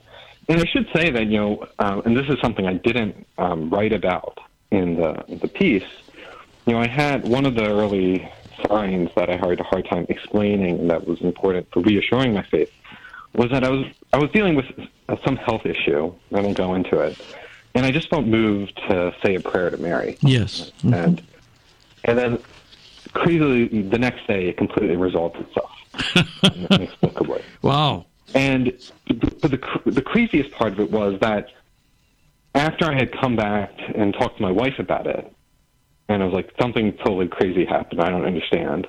And she was like, for the fir- she explained that for the first time in her life, she had been moved to to light a candle for Mary and say a prayer for me in my journey, Huh. and sort of to give me some assurance that this was the right path. And so this weird sort of confluence of us both reaching out for her intercession at the same time, and then getting this reassurance Yes. was just incredible with saying that yes, this is the right path. This is a devotion that I need to undertake, and that this is the correct journey of trying to figure out who she is and what she wants from me and what she's trying to, to teach me. And you know, it was just it, was one of those things where I still, you know, my skeptical mind looks back and it's like, oh, come on, that doesn't make sense. Right, and that's But what I was going to say. I can't find any other explanation. So you've got this absurd situation that you're in, where you've got this developing respect, love for Mary, uh, but you remain, I mean, she's the mother of God, and yet you're skeptical about the existence of God. How long does, yeah. does that ever resolve? So, I mean, it resolves over time. You know, and one of the things I love about Catholicism, as I learned about, is knowing that it is this long journey. You know, it's not right. it's not easy. It's not always smooth ride. It's bumpy. It's full of doubts. It's full of wrestling. But it's this journey, and that that I could undertake if it was expected that I had full faith right away. You know, it's like so. One of the things um, my wife always told me, and the priest, um, Father Dave, always told me, is that that great prayer of you know, Lord, I believe, help my unbelief. Yes. And that's something so beautiful. This idea that, yes, I'm struggling, yes, I'm not sure, but I'm going to walk and I'm going to act with my will and I'm going to accept this as true and fight to fully believe in and live up to. And so that struggle remained. And, you know, I would approach friends about it. So I wrote about one of the friends I talked to about it, um, who I knew was always very interested in, in my faith or lack thereof. And I was just trying to explain to him, like, this doesn't make sense to me. I don't believe in God. Yet I'm pretty sure Mary is the mother of God. you know, and that doesn't fit. And it was great because he was explaining how even for the church, this that sort of struggle makes sense. Mm-hmm. That Mary is the mother of all of us as Christians, as believers. And that's you know, straight from Scripture, you know, from Revelations and from John. And it makes sense that she is the one who brings us Christ, as she brought Christ to all of us. Yes. And so it made sense that she brought, would bring Christ to me, and that she would be the one to awaken that love and that desire for Him in me. And seeing that my journey again had an explanation, that it wasn't just this weird psychosis of mine. It was consistent with thousands of years of theology and truth and understanding. Made me think again, like, wow, this is actually the right journey. Yeah. You know, and on that point, I'll just say that you know one of the most beautiful things that the most important things my journey was simply just reading the catechism. Mm-hmm. You know, and just sitting down and saying, it's a, re- realizing that you know we're on this journey for truth and journey for figuring out what the answers to things are. And then when you read the catechism, you realize, wow, for thousands of years the church has had the answer. And we, for some reason, have been so blind to not see it. Yeah you know, and it's just amazing to, you know, it's it's one it's so humbling to be encounter truth and to know it was there all along. Right. Yes, and you are. Uh, what I love about the story too is you're dealing with uh, really experienced realities in, in your life. It's not a purely doctrinal quest. It's it's a quest to understand what's real and uh, the significance uh, of these moments.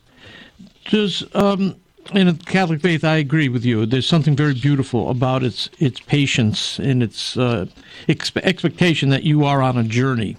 Uh, this all doesn't happen uh, at once. Uh, you're always unfolding the grace that you've been given in baptism, and uh, it gets richer and deeper uh, as you go along. Uh, institutionally, how did this work? Did you go to RCIA? Uh, did you need to be baptized? What happened? Yeah, all of the above. Um, before I, I, talk about that, I just wanted to say a word about patience. Yeah. Because one of the things that I found so beautiful in my journey was, you know, my wife is you know, devout Catholic, mm-hmm. but she never pressured me, as I mentioned. Right. But she told me after I went through this, you know, this my own conversion, you know, she always thought I would become a Catholic eventually because I was committed to truth. Yeah. And I was always relentlessly trying to pursue it. She just thought it might take you know, decades. And she was willing to wait and to carry that burden for our children of raising them Catholic. And they're so beautiful and we're so grateful now that sort of, you know, God had a different timeline. And yes. now we can raise our children Catholic together. So I just want to say that. I think that patience that she showed. She so showed patience. And so moving in my life. Yeah, yeah. Institutionally, um, you know, I had I got the, the the full range of sacraments. So I did RCIA. I also did a one-on-one um, RCIA outside of the church with a very dear friend. Um, and then when I got when I came into the church, I had to get baptized, First Holy Communion, confirmation, all of that. Mm-hmm. Um, one of the things that was so beautiful, though, and this is it's one of it was like a silver lining from this, you know, whole um, difficulty during the pandemic. So our our um, reception to the church got delayed. Initially, was scheduled for Easter, and it got pushed back indefinitely, which was I know was difficult for me and and everyone else. But as a result of that, um, I was able actually to get baptized at the same time as my daughter. So my daughter was born in May Mhm. when everything went lockdown. And so Oh, yeah. um, my priest, Father Dave, reached out and he says, why don't I bring you both into the church together? and so on the Feast of the Assumption, he baptized me, and then he baptized my daughter, and then I was confirmed, and then I got First Holy Communion. So Beautiful. How fitting. and also, Yeah. add to that is yeah, and, and I'll add to that is that then my my marriage, my wife, our marriage became sacramental. So it was you know full range of sacraments, and it was so beautiful and wonderful. Yeah. I'm just grateful. That's that's that is beautiful. I'm I'm curious. Did are you still in touch with the fellow whose life you saved? So I haven't heard from him in a while, but when I before I was getting baptized, was going to get baptized, I did reach out to him and let him know um, about what was happening because so after um, after you know the accident and, and everything, he did come and visit me and gave me a letter. And one of the things that he wrote in the letter actually was that he said he didn't know if I believed in God, but that he did, and he would be praying for me. Yeah. Um, nice. And so I wrote to him, you know, and just said, you know, those words always stuck with me, and amazingly, you know, now I do believe. Yeah. And somehow, you know, we're bound together in this accident, and you know, like I said at the, the end of the article, you know, God used me to save him, and God used him to save me. Yeah, yeah. Isn't that something? Well, um, well, this is uh, remark. It's a really remarkable and lovely story. Um, and so you were received in uh, when was it this year? Was this year, uh, the Feast of the Assumption. Okay, okay, very good. So this year, Feast of the Assumption, and uh, of course, it's been an odd year, I guess. Uh, so you're, I imagine, uh, like most of us, your liturgical experience has been uh, hampered a bit by uh, the COVID nineteen regulations. You know, um, but I'll, I'll ask anyways. How are things going so far? You know, I mean, it's it's like everyone's journey. It, it comes. Sometimes it's great, and sometimes you're struggling, and you just have to you know, force your way back into the ritual, and because you know, mm-hmm. the ritual is for us. You know, it's there to feed us and feed us spiritually. And obviously, this is a time where you know we're it's harder to get our spiritual food. So it, it's it's something where honestly it it comes and goes. Some days it's great, some weeks, and everything's fine, and then you hit a roadblock, right. and you just have to. And I have to keep my eyes focused on on Christ, on Mary, and turning to her for her intercession, and and that's what I do. And knowing that you know, going to something we talked about earlier, this is it's a long journey, it's a long road, and conversion is a lifelong process.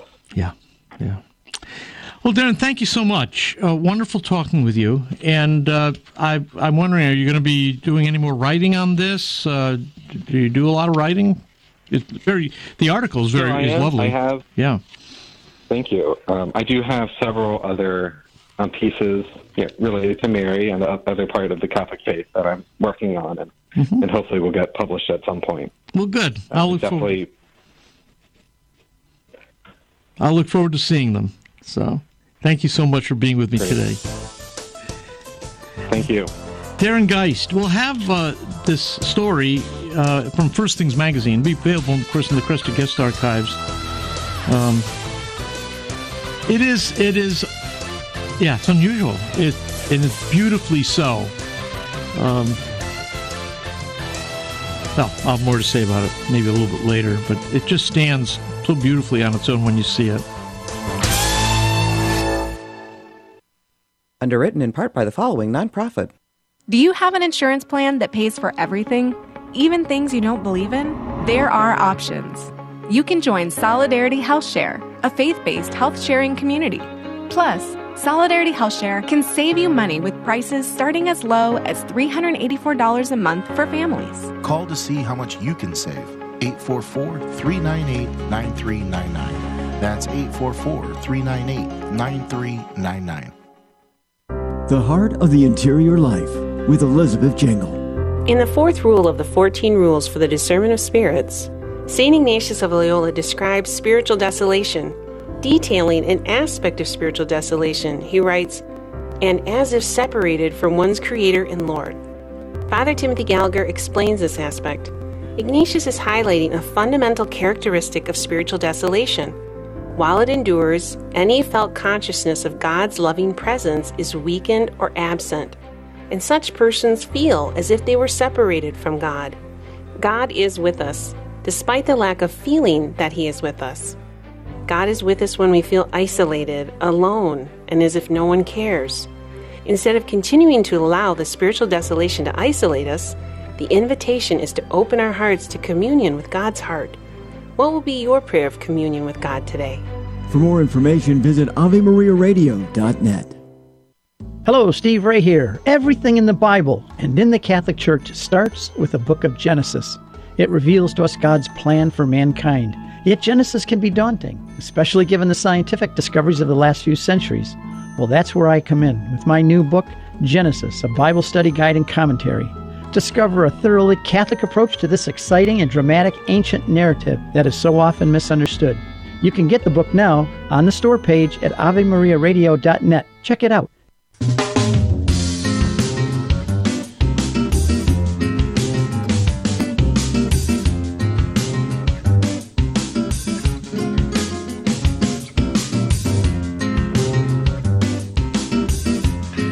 Good afternoon, and thanks again for joining us over the last two hours of this Monday edition of Kresta in the Afternoon. Uh, you can follow up on today's material by going to AveMariaRadio.net. Click on the Kresta Guest Archives, and you can uh, get a hold of uh, Dr. Greg and Lisa Popcak's books. Many, many books available there. And also check out their uh, Catholic Home app. We'll also have more material from Darren Geist, as well as uh, Michael Therrien, and you can wor- look at the work he's doing at the Preambula Institute. And uh, we have more to come as we go off the air. Catholic Answers Live is ready to take your calls and uh, always looking to enrich our understanding of the Catholic faith so that, as we talked about with Michael, you can continue to pass it on to others. A uh, topic that we didn't get to today was with, uh, of course, it's the feast of the baptism, baptism of the Lord. And uh, easy question that comes up is why would a sinless, perfect Jesus need to be baptized? And there's a great article at the National Catholic Register, which we'll have available for you, that addresses this. And he writes Jesus is sinless, but he came to save us sinners. For us men and for our salvation, he came down from heaven. Even John knows, I need to be baptized to you, and you come to me. In submitting to John's baptism, which he doesn't need, Jesus declares his solidarity with us sinners. Jesus takes us to the bath of repentance. He does not need Jordan's water. Jordan's water is made holy by him upon whom it was poured. Jesus' baptism, therefore, manifests his intent to save us. It's also an extremely important Christological event. It's the opportunity for a theophany, a divine manifestation. The baptism is an opportunity for one greater than John, God Himself, to put His stamp of approval on Jesus' mission. Again, that, that's just a little clip of that article that we'll have available for you in the Kresta Guest Archives and on our Facebook page. Keep us in prayer, and Lord willing, we'll be back tomorrow with more Kresta in the afternoon. Until then, have a great evening, and God bless.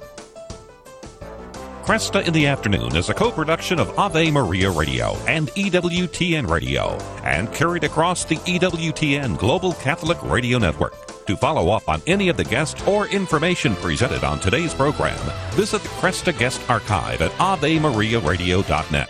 That's A V E M A R I A Radio.net. To listen to this or any other edition of Kresta in the Afternoon, visit the audio archives at AveMariaRadio.net. Or to order a CD of the program, call 734 930 4506 or email orders at AveMariaRadio.net. That's 734 930 4506 or orders at AveMariaRadio.net.